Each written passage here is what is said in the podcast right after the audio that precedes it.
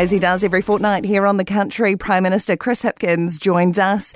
And Chris, nearly two weeks since Fonterra revised the payout, leaving a $5 billion hole in the economy, then waking up again this morning to see a huge drop in the global dairy trade auction. How concerning is this for you? Oh, look, I know that this will be you know, tough news for farmers, dairy farmers to be waking up to this morning. We have been expecting a softening in the, you know, international dairy milk price. Um, and, you know, I guess the reality of that will come home this morning as we see the overnight, you know, drop in the price that was being expected. Uh, we, it's a big part of that is driven by softening demand out of China. Um, so they, they they have a surplus of milk powder at the moment, and as a result, you know they're they're buying less internationally, and New Zealand, of course, feels the effects of that. We are still expecting to see the value of our dairy exports continuing to grow. But right now, right in this moment, I acknowledge that for our dairy farmers, that's you know it's it's a it's a tough thing to wake up to. As someone who's running the country, though, dropping five billion dollars out of the economy, surely this is a concern, though. Oh, anything uh, like this, you know, causes a concern for the government. Um, one of the things about the economy is it does work in cycles, and you get good you get good cycles and bad cycles. And so, if I go back to you know 2020, 21, where we were getting record you know dairy payouts, that was great for New Zealand. Um, this is a bit of a tougher time, and it is part of that cycle. Um, and I acknowledge that you know for, for those who who for, for whom this is their day to day bread and butter, um, this is this is going to be a, a, bit of a tough morning. Yes, well, I've been awake since three o'clock this morning, concerned about the result. Prime Minister, as you mentioned, a lot of our exports are reliant on China, like the milk powder, but also other primary sector exports. China is really struggling right now; their economy is at a stall. Again, as someone who runs the country, who needs income from our primary industries to be able to do that, to run the country, to make improvements, to be able to pay for things, how concerning is it that we're so reliant on China and they are struggling? One of the reasons that we as a government have been focused on market diversification for our exporters is so that we actually just have a little bit more resilience in in uh, in some of these things. So uh, opening up the Euro- the European Union Free Trade Agreement, um, there's there's provision in there for dairy, particularly around butter. Um, opening up the UK Free Trade Agreement, these things help our exporters to diversify their markets, which will make us more resilient as an overall economy. I recognise in each of those trade agreements, some sectors do better in them than others, but overall, diversifying New Zealand's exports will be good for the overall resilience of our economy. I wish I shared your uh, enthusiasm for the EU free trade deal.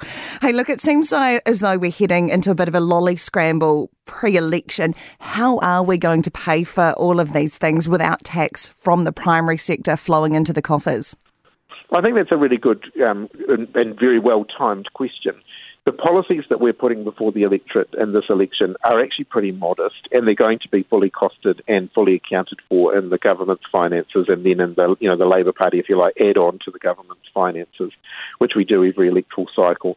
Now, with government revenue going down, and we have to expect that the government revenue is going to go down over the next few years because of things like you know the changing nature of the dairy payout and and, and so on um, we have to expect that the government finances are going to be more constrained.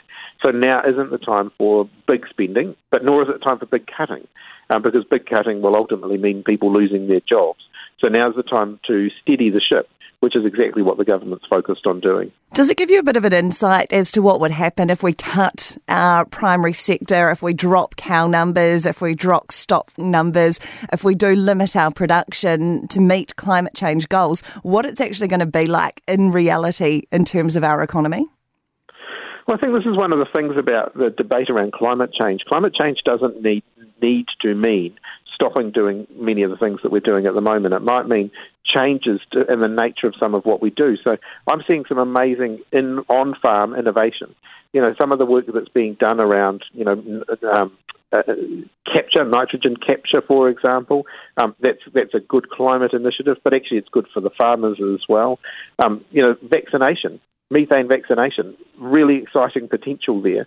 So there are there's some really exciting technological developments that I think would be fantastic for our farmers, um, and we've just got to make sure that we continue to invest in those. We continue to invest in the R and D, so that our farmers can continue to do what they're very good at, which is to produce world class food. When are we going to see agricultural policy from Labour, Chris? Uh, look, the Labour's agricultural policy won't come as a great surprise to anybody. It'll be absolutely consistent with what we've been doing.